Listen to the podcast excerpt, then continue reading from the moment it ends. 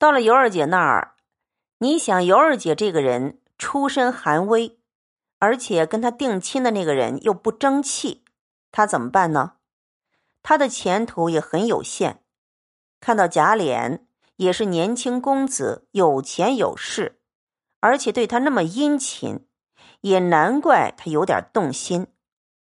对于凤姐儿，他当然还不太了解是什么人，还没有尝到凤姐的厉害。这个时候，伺候的丫鬟因为倒茶出去了，没有人在跟前，贾琏不住的就拿眼瞟着二姐。这会儿只剩他们两个人了，贾琏不住的一直看着，等于在挑逗他。二姐呢，就低着头含笑不理。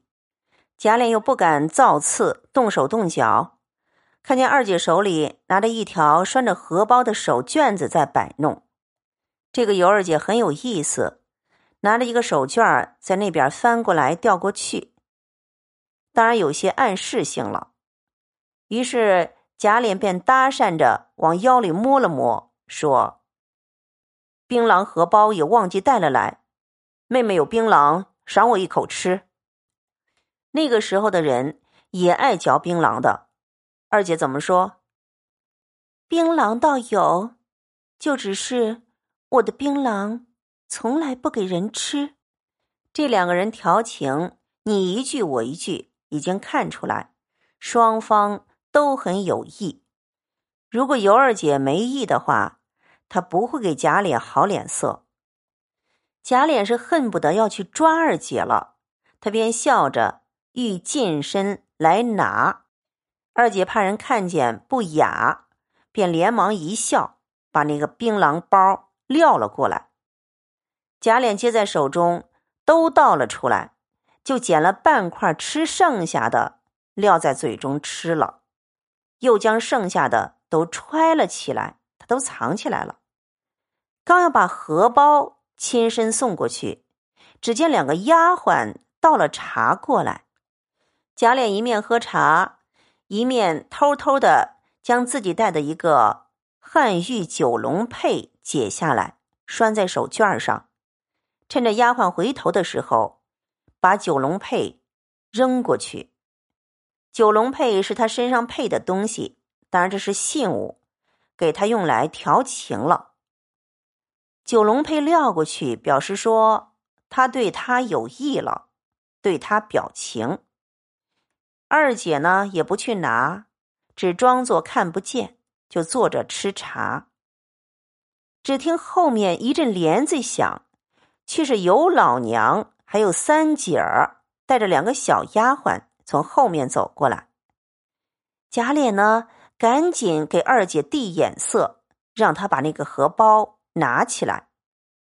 拿呀拿呀，怕给哪个看见了不好。这尤二姐呢？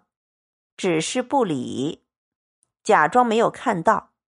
这写的非常好，故意吊贾琏的胃口，让他心里紧张。真的去拿了，那这场戏就不好演了。二姐呢，装作不知道，让那个贾琏猴急。贾琏也不知道二姐是什么意思，赶紧迎上来和尤老娘和三姐相见，一面回头。又看二姐的时候，只见二姐笑着，没事人似的。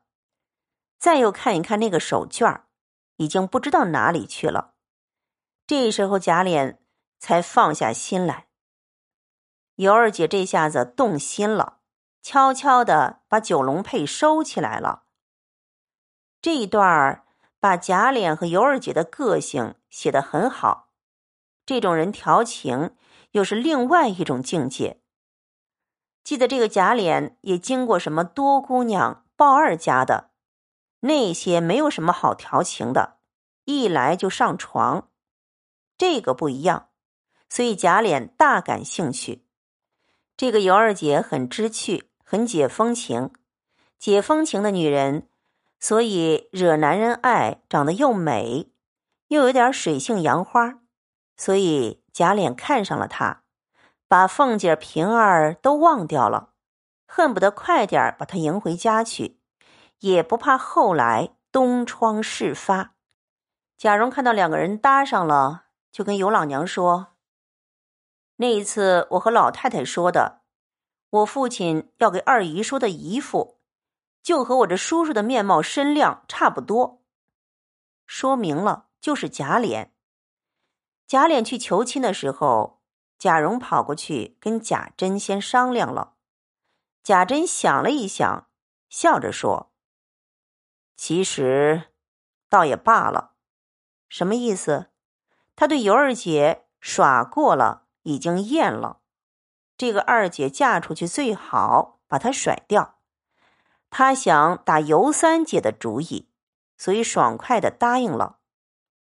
贾蓉又过来哄尤老娘，说贾琏怎么怎么好，又说目今凤姐儿身子有病，已是不能好的了，暂且买了房子在外面住着。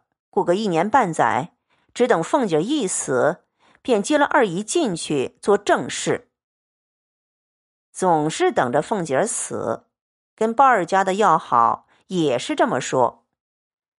尤老娘家境寒微，平常就靠贾珍接济，而且那个张华家又败掉了，所以此时呢，贾珍做主替聘，而且。庄莲不用自己置买，贾琏又是年轻公子，比张华强盛十倍，于是连忙过来和二姐商量。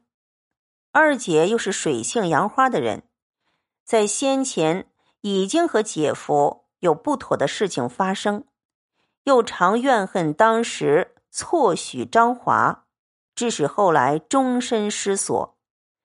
今天见贾琏有情。况且是姐夫将她聘嫁，有何不肯呢？也便点头依允。按理说，像这个尤二姐是二八年华的一个姑娘，尤老娘家里再寒微，也应该找一门好亲事嫁出去，做二房。那时候只有丫鬟或者地位很低的人才肯。对尤二姐来说是很委屈的。当然也是骗她了，说凤姐好不了了，以后扶你做正事，这都是谎话。贾蓉说的天花乱坠，把这事儿说成了。